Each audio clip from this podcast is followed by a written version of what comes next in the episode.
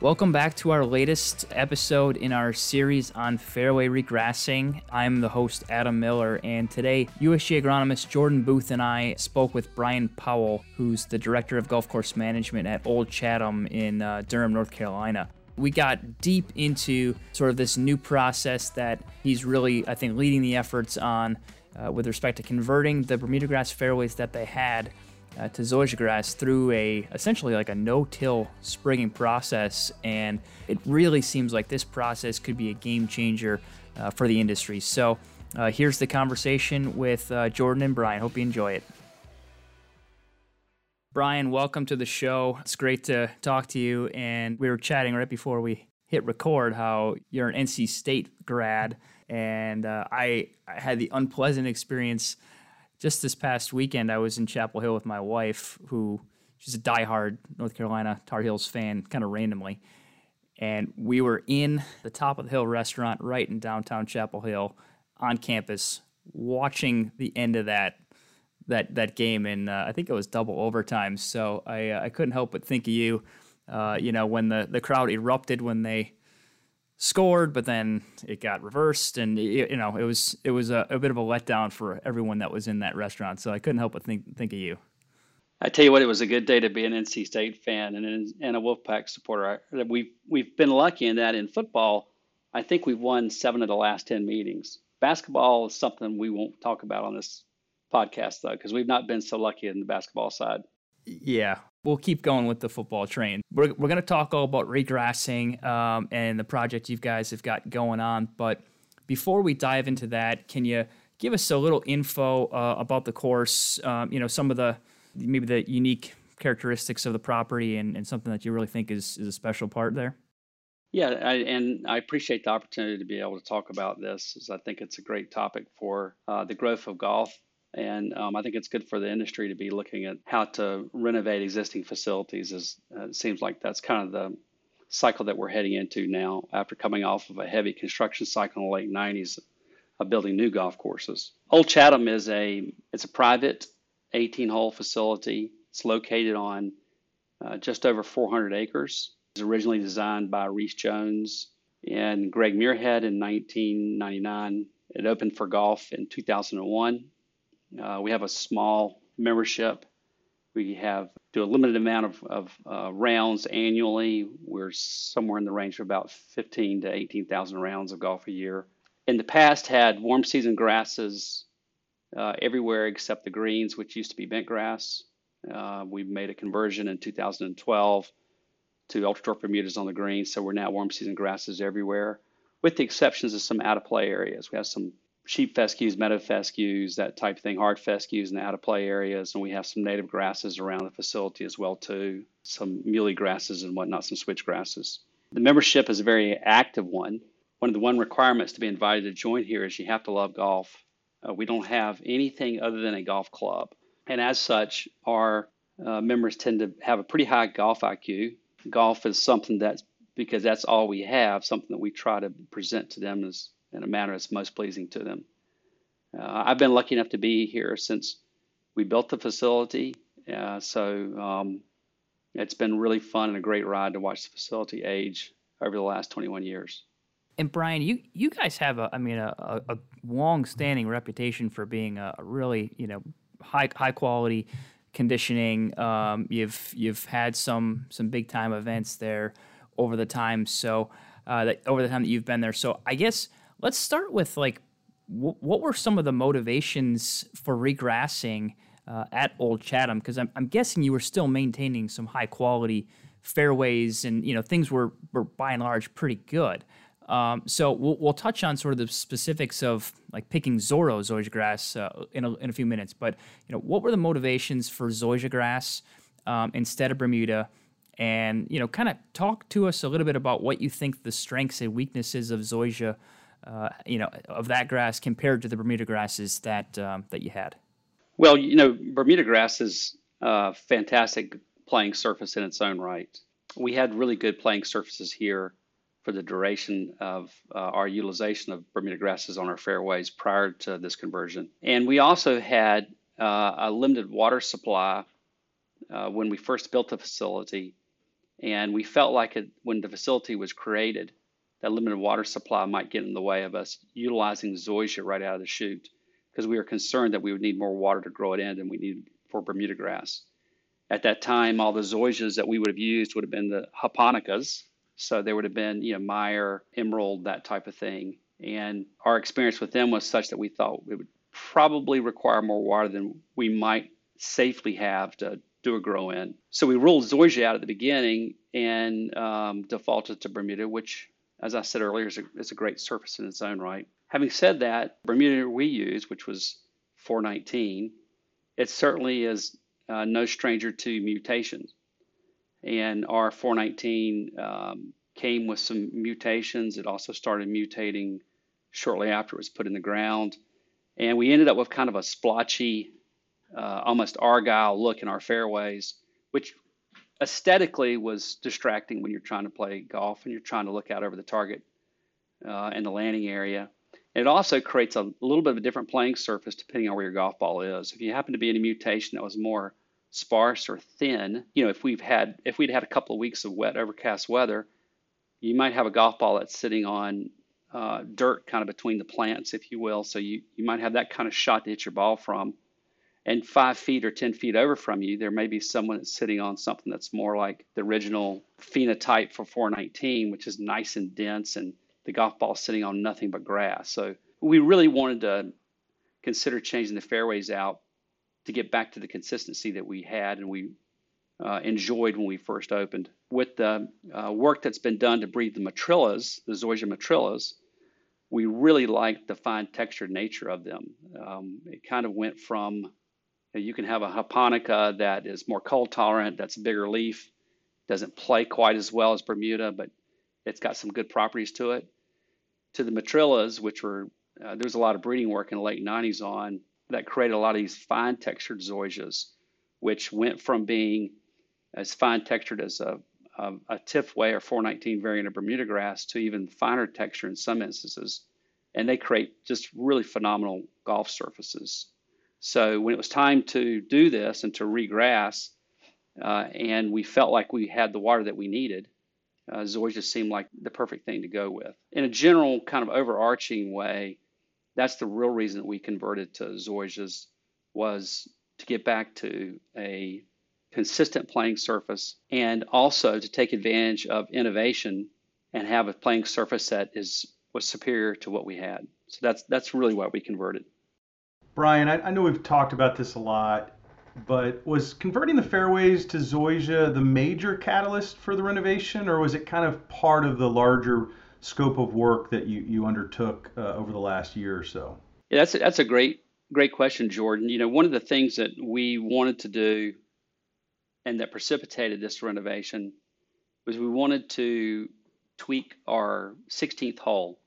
Old Chatham is, is a really great design. Rees Jones and Greg Muirhead did a phenomenal job in creating it. But one thing that we've done over the years, the 20 years we've been open, is we've continued to tweak its its design and its plan. The back nine is particularly strong, but in the finishing sequence of holes, we always felt like the 16th hole was an average, or even maybe a little better than average hole on most golf courses, but it didn't quite have the stature to really hold its own with the phenomenal other closing holes that we had.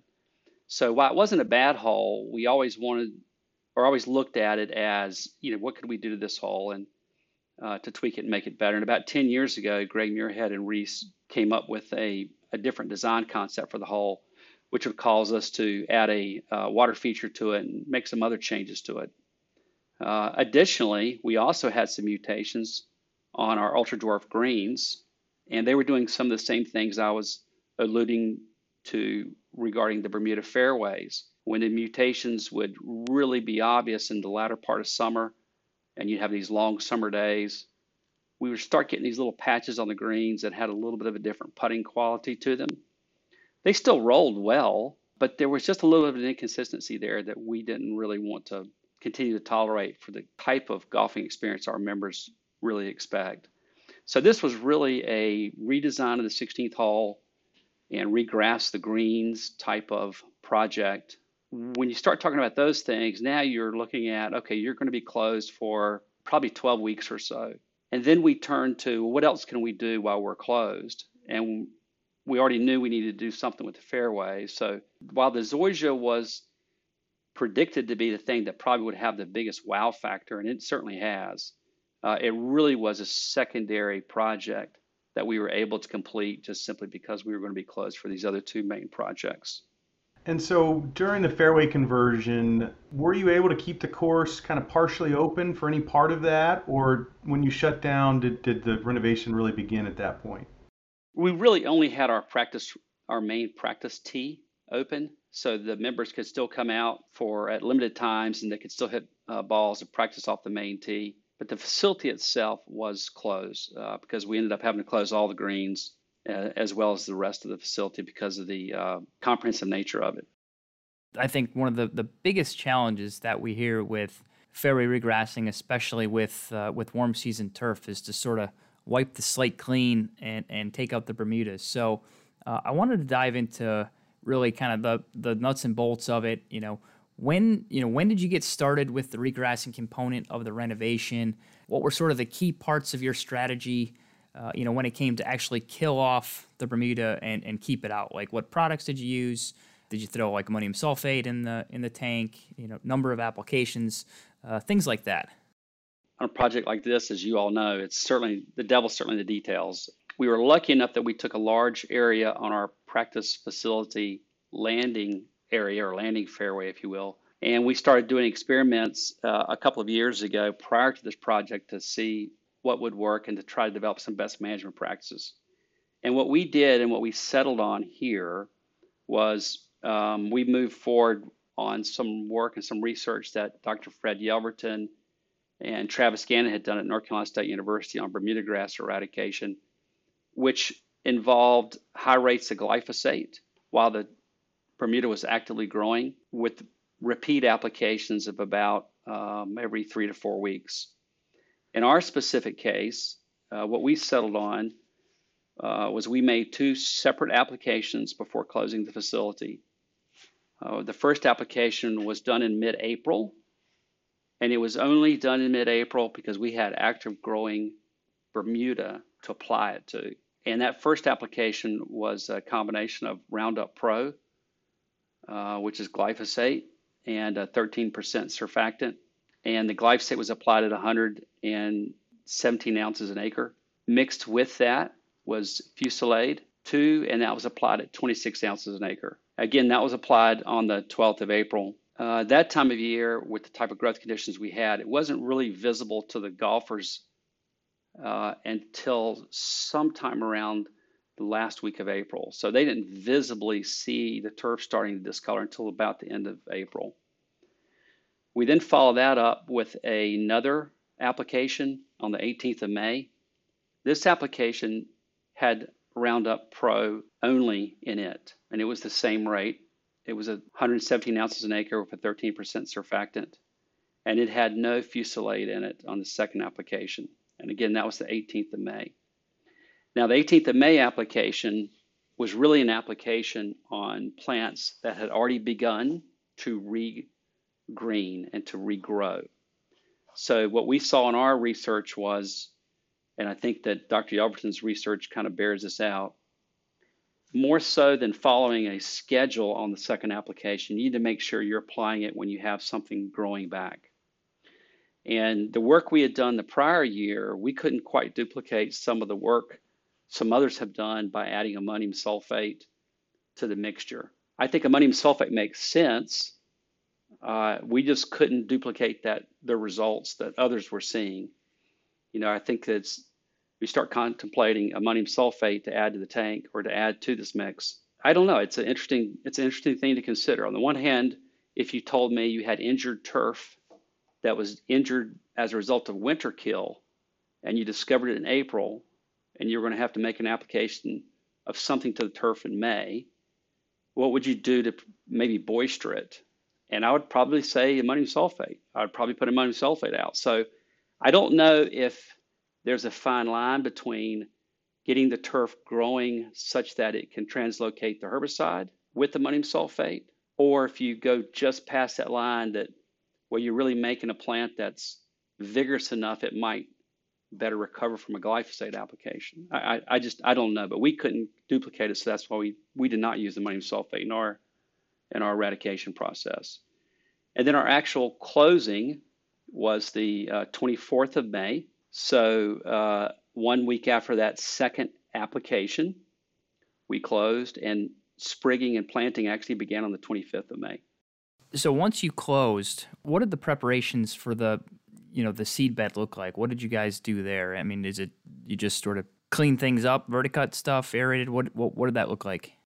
Well, that that's that's also something that uh, trial and error um, led us to hone and perfect. I can tell you going into it before we started doing our research, I expected to aggressively verticut, to scalp, to aerate, to do all those things you would normally do for a really good seed bed preparation. Almost get the ground back to bare dirt if you could.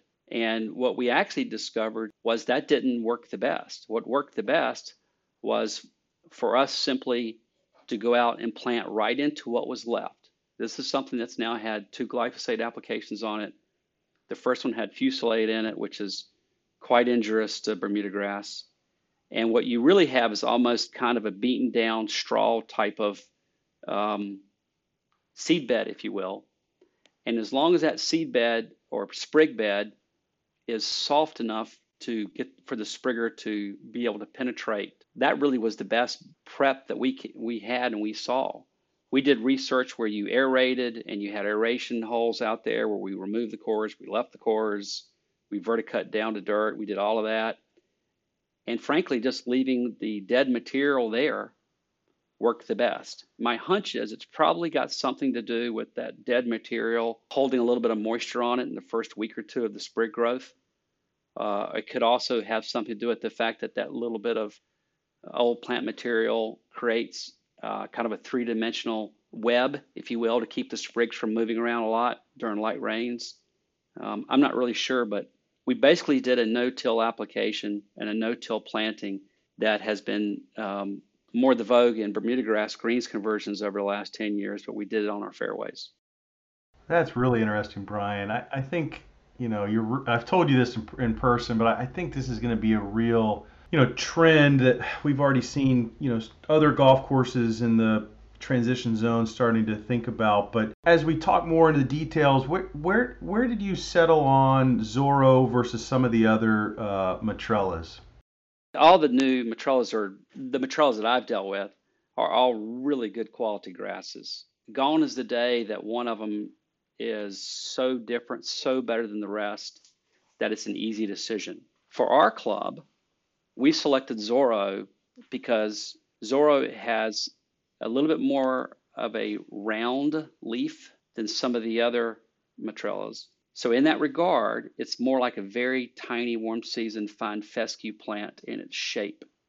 Uh, what we found that created as a golfing surface was a little bit less resistance for golf ball roll, maybe a little bit less resistance also for a club. It was a little bit more wispy if it got a little bit long in a spot and it got between a golf ball and the, and the grooves of an iron for an iron shot hit into a green. Kind of as a nice bonus, it's aesthetically the most showy of the Matrellas, in my opinion.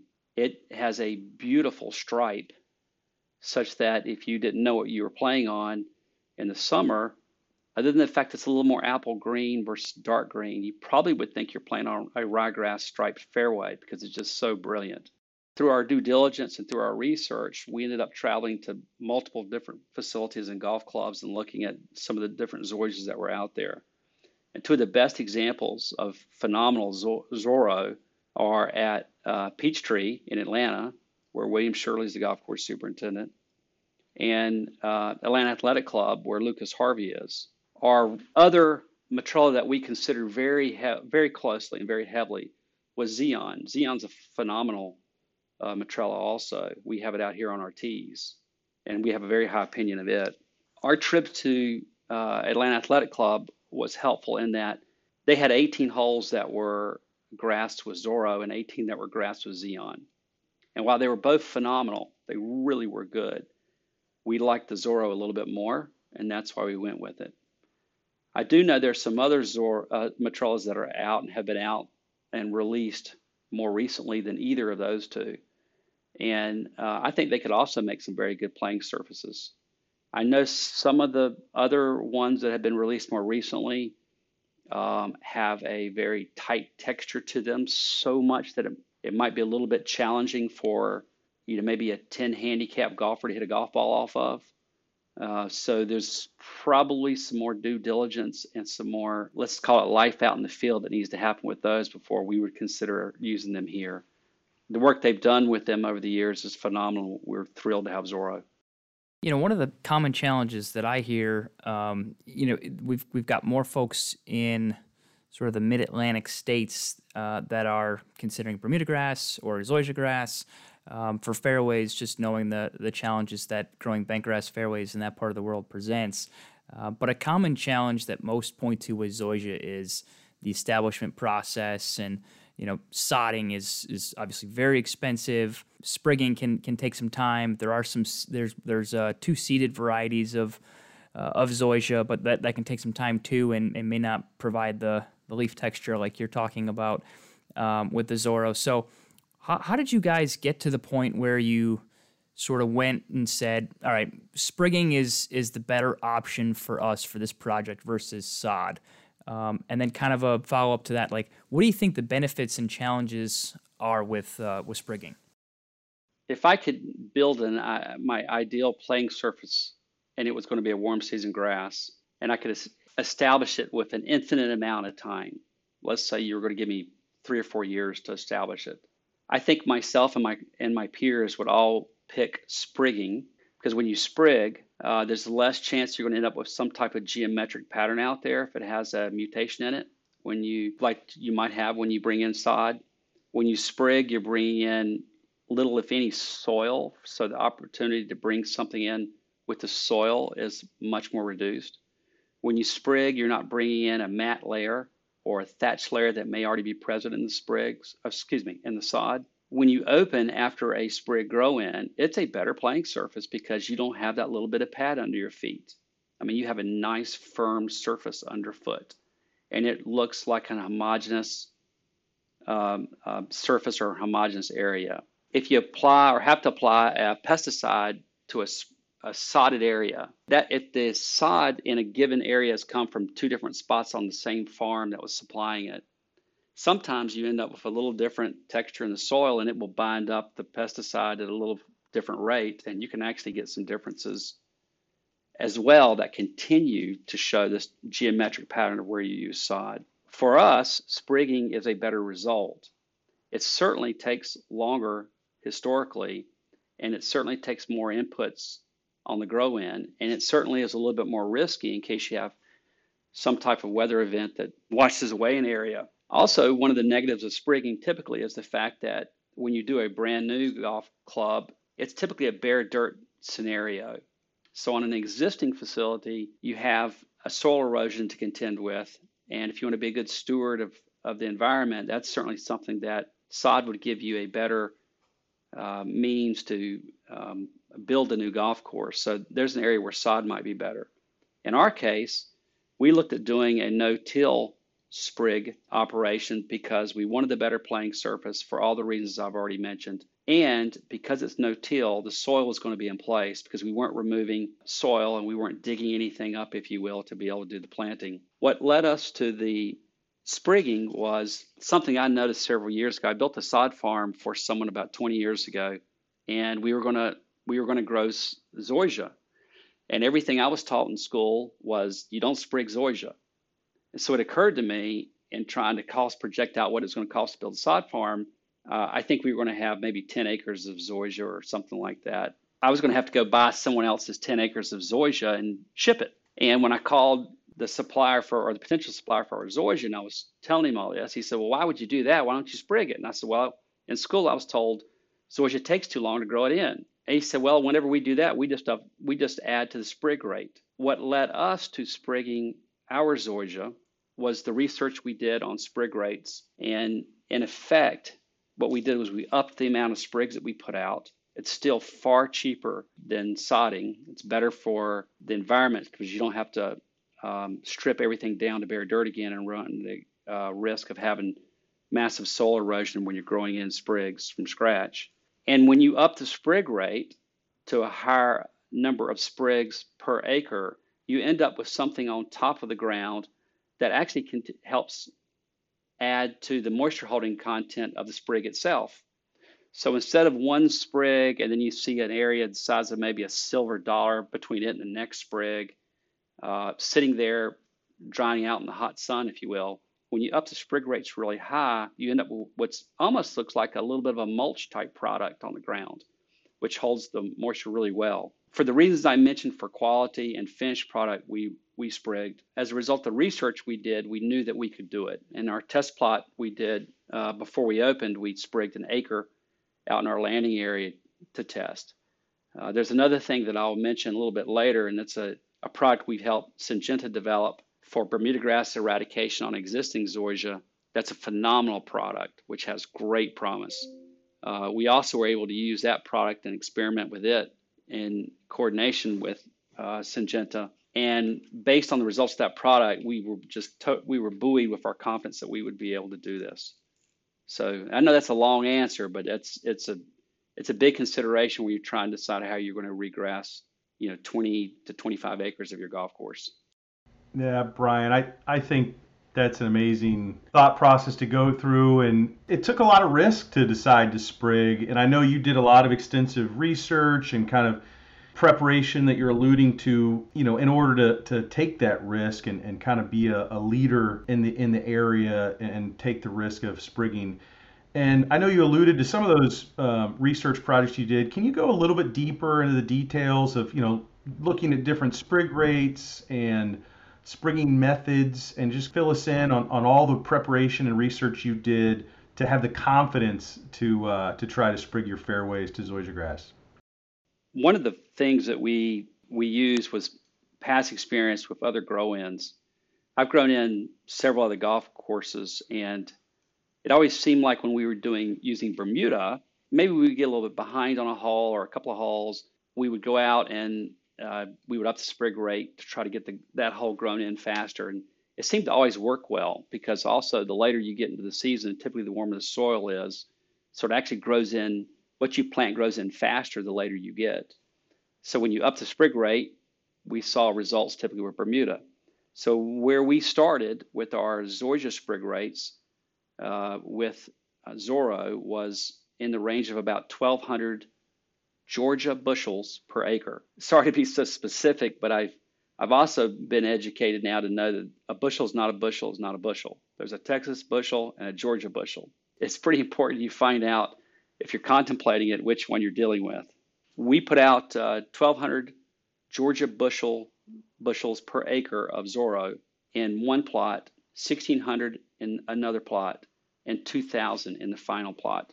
I'll jump right to the end and say after 16 weeks, the 1,600 bushel rate and the 2,000 bushel rate were both 100% grown in. So we didn't see a difference at the end of the 16 weeks between the two. The 1200 bushel rate was very good, but it probably had as much as 10% voids that were not yet grown in.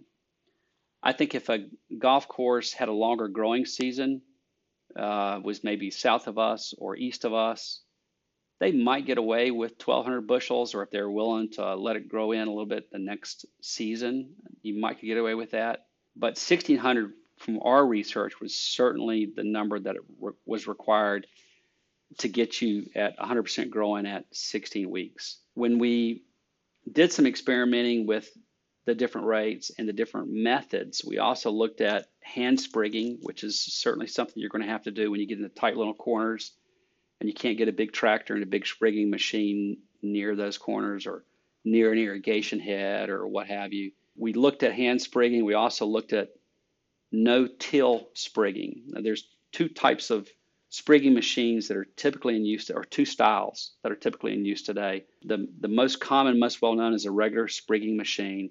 Also less common, only a few sod producers have them, is what's called a no-till sprigging machine. And we, we did our work, our research with a, um, a no-till sprigging machine.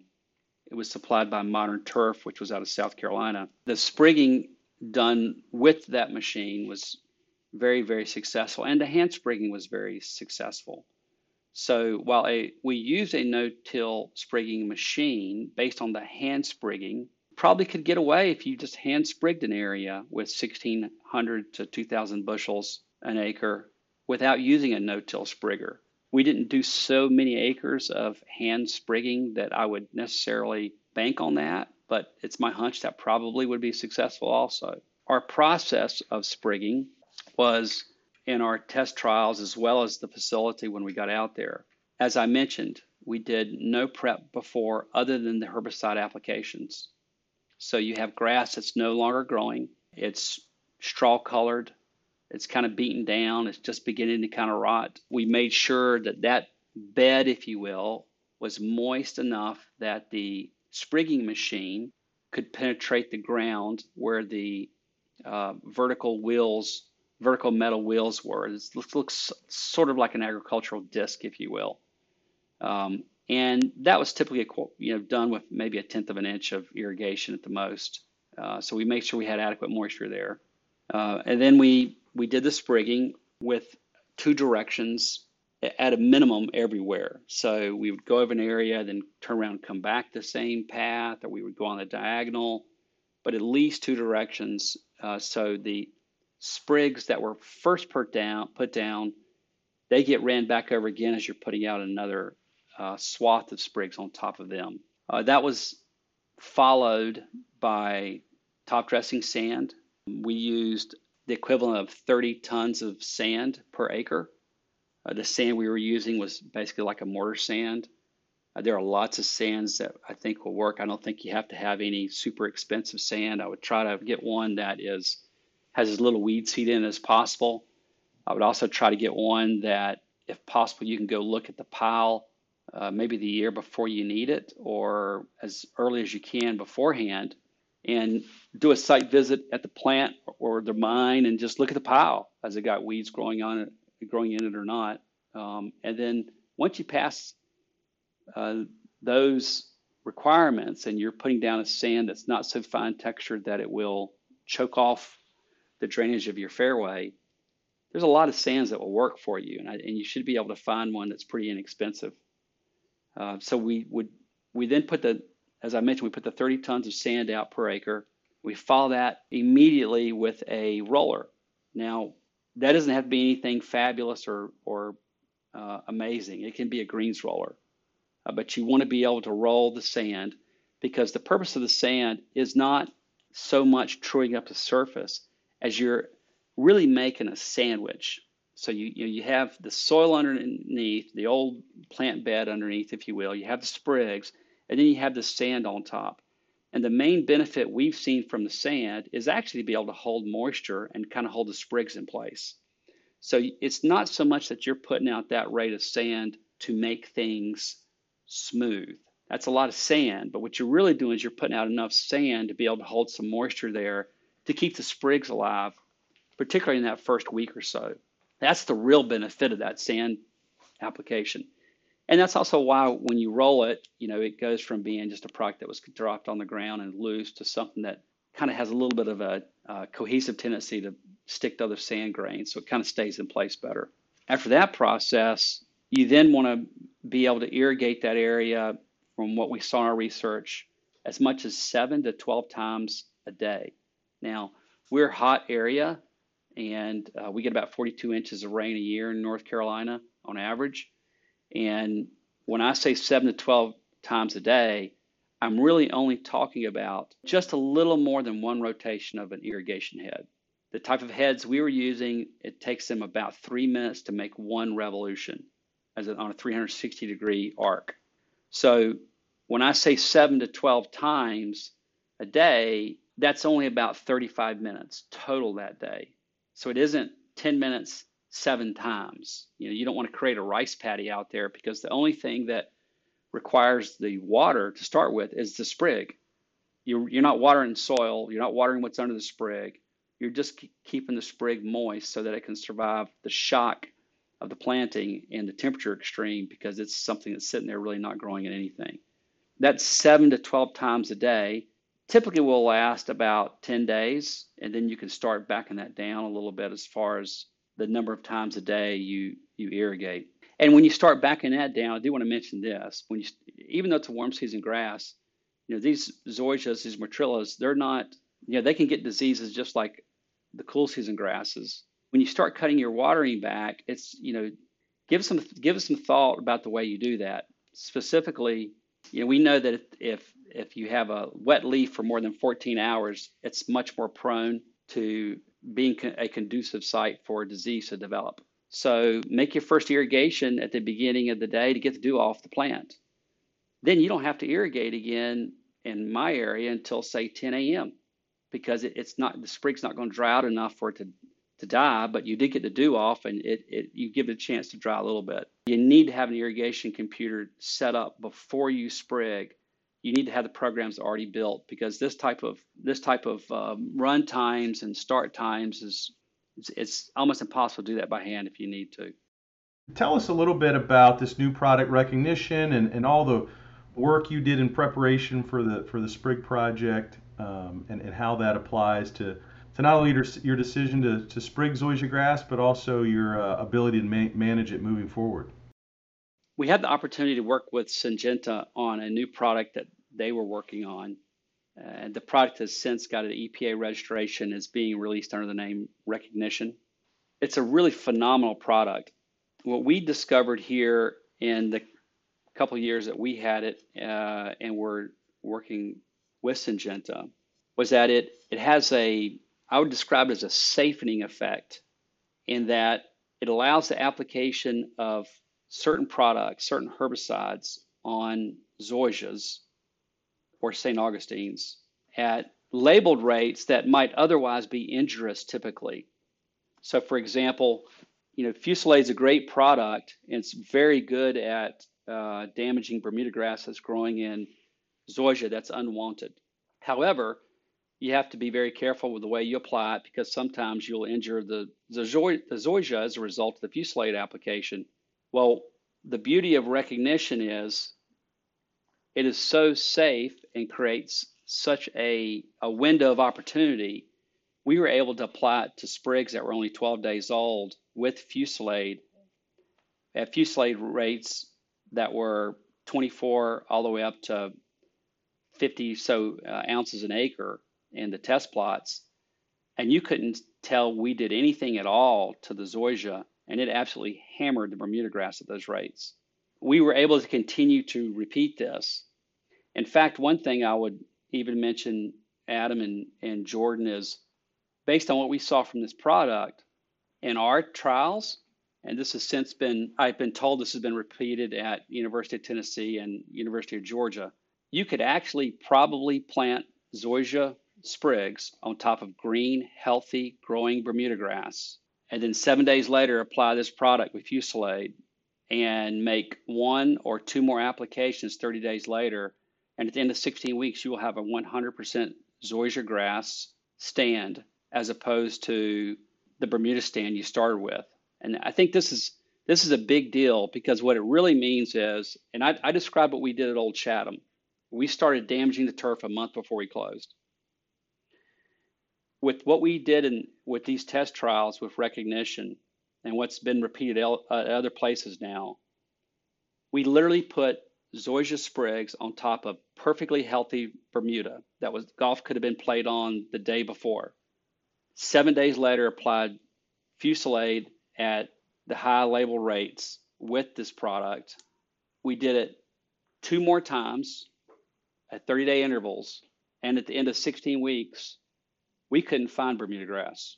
It was totally eradicated in that spot as best we could tell. And we looked and we did plant counts, and it's extremely impressive. So I think the future of even the conversion that we're discussing today, based on what we saw here and what we saw in the research trials and what it sounds like UGA and UT are discovering, probably aren't going to do what we mentioned we did. You're probably not going to spray Roundup. You're probably not going to spray Roundup and Fusilade. You're probably going to be open in playing golf on perfectly healthy turf the day before you you plant. You're going to plant and then probably put recognition out. And at the end of 16 weeks, I mean, good luck finding Bermuda grass. I think you'll have a, a total conversion at that point. So it's a really unique, interesting product. And the test trials um, and the research plots, now dealing with the, the technical, Uh, there were tests done with Fusilade at 90 ounces an acre where the technical rate was increased and it was safe. Now, the product that's been released since recognition, it's a different ratio than that. But I can tell you that at 48 ounces an acre, it's so safe we put it on our brand new sprigs on our grow in.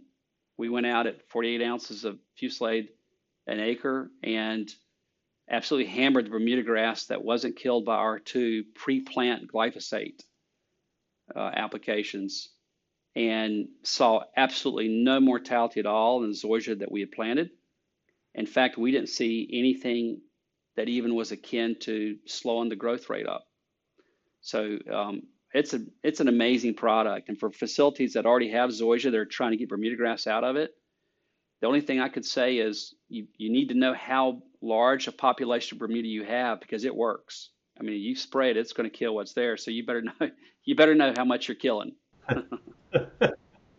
I've uh, seen Dr. Treadway doing that work throughout the Pinehurst area and down through Atlanta, and of course, so much of it at your place. And speaking with a superintendent today in the Richmond, Virginia area who's going to sprig the zoysia grass next year.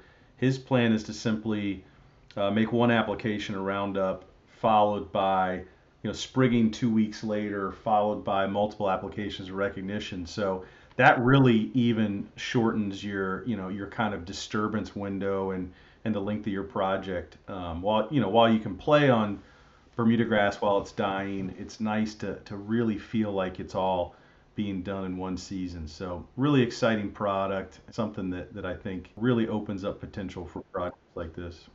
Absolutely.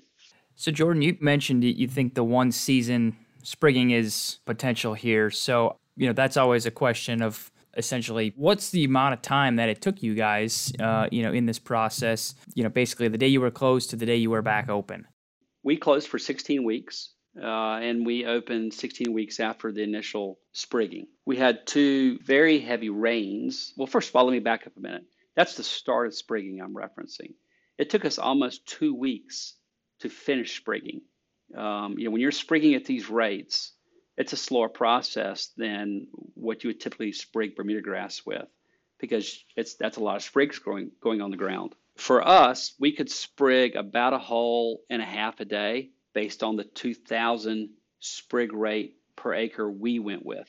Now, if you go at 1,600, and I, I don't see any reason why you couldn't, or you have more no-till spriggers on site for the planting, obviously you can cut that window down. But when I talk about 16 weeks, we open 16 weeks from the initial sprigging. So we actually opened with a couple of the fairways being only about 14 weeks old. Those fairways also had just over two and a half inch rain that occurred about three days after planting. And we had a lot of damage. We had some sand that got moved around. We got some low areas where the water kind of puddled and it got hot. And uh, we had a couple voids in those two fairways, and we did do some patchwork in those. Uh, but even then, when you start looking at the math and you say to yourself, you know, we're going to, we have 20, let's say you have 23 acres to do know, what's a bad scenario? You need one acre of sod, that's only four trucks.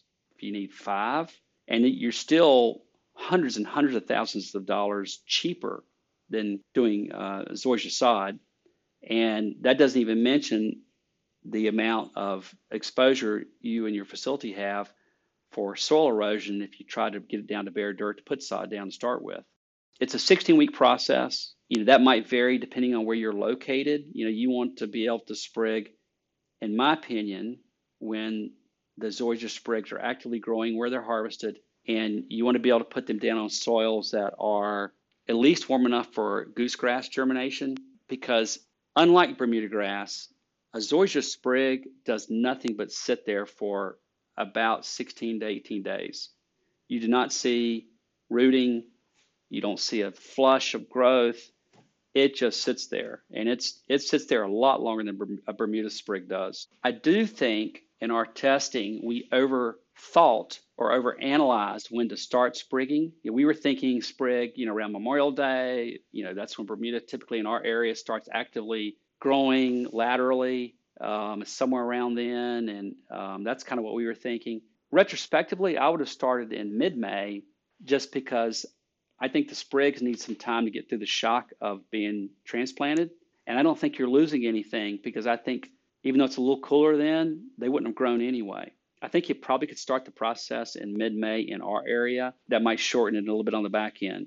But in our test plots and on our research, as well as what we did here, it's a 16 week process. A couple follow ups to that. Did you open right away to carts?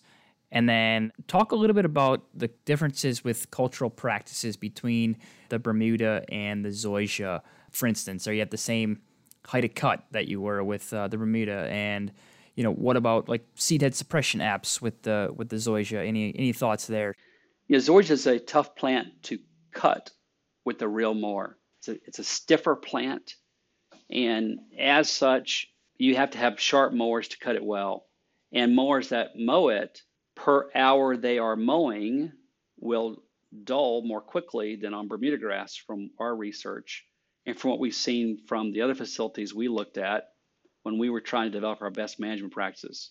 So, what I would recommend from what we saw and what we have done here, and then what we did with our test plots, is I would groom it every time it's being mowed. You, you, we don't typically fairway groom when we're mowing with Bermuda grass, but I do think if if you can install groomers on your fairy mowers, you have a much better product and you have a much better end result with Zoysia because there are going to be some times that you were mowing the last few holes a little bit dull because again it will dull the mowers more a little bit more quickly than Bermuda grass. Uh, and when you have those vertical um, blades running, I hate to use the word verticut, uh, but I guess I would use what Chris Hartwiger and Patrick O'Brien kind of started the industry, which is more of a three-dimensional mowing type of thought.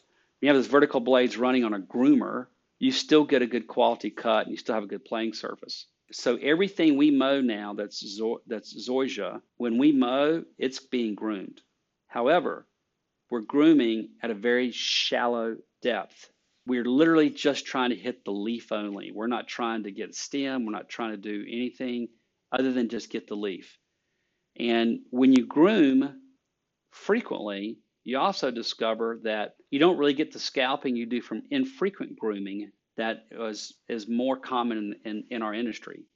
So if, if a mower goes out and leaves our shop to mow zoysia, it's got a groomer on it, and the groomer's going to be running. Going back to the first part of what you asked me, Adam, we're at the exact same mowing heights we were on our 419. Our fairways opened at 4 hundredths of an inch, uh, which is our um, bench setting, and our approaches are at 4 hundredths of an inch to 375 in height, so a little more than a third of an inch around our greens. And we found at those heights, we're getting really good playing conditions and we're really happy with them. And, and I'll just jump to the end too and tell you our members absolutely love this playing surface. I mean, they love this playing surface. We talked about the work we were going to do here to the 16th hole. We talked about the work we were going to do to redesigning our bunkers. We talked about the work we were going to do to regrass the greens. The day we opened, all our members could talk about was the Zoysia fairways. They loved the rest. All that was kind of what they were expecting, but the number of people that came in and just kept saying over and over, wow, those fairways are like cheating. They're so good.